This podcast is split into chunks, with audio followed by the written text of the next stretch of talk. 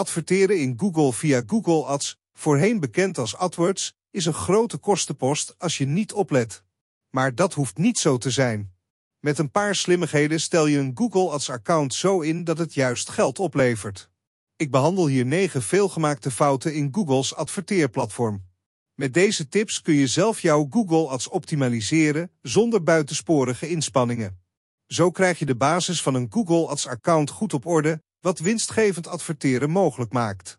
Tip 1. De campagnestructuur is een chaos. Als het overzicht ontbreekt in de indeling van de campagnes, dan maak je snel vergissingen. Je plaatst dan bijvoorbeeld eerder een zoekwoord in de verkeerde campagne.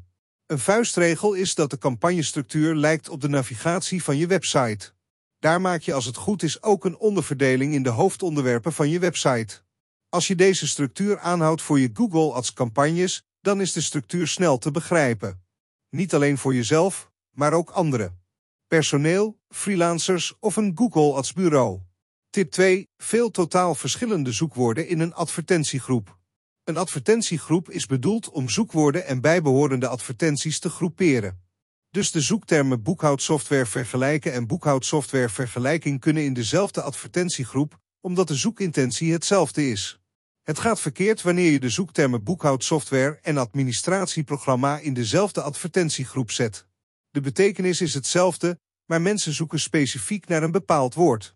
Als dat woord terugkomt in je advertentie, valt het eerder op.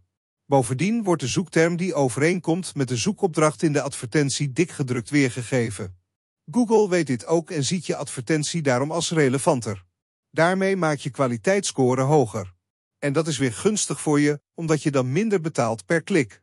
Tip 3. Tegen jezelf opbieden. Wanneer je dezelfde of sterk gelijke zoekwoorden in verschillende advertentiegroepen zet, dan bied je eigenlijk tegen jezelf. Dit drijft de prijs per klik onnodig op. Google toont alleen jouw advertentie met de beste kwaliteitsscore en het hoogste bod op de zoekterm. Houd het simpel en zet zoektermen niet in verschillende advertentiegroepen of campagnes die met elkaar concurreren.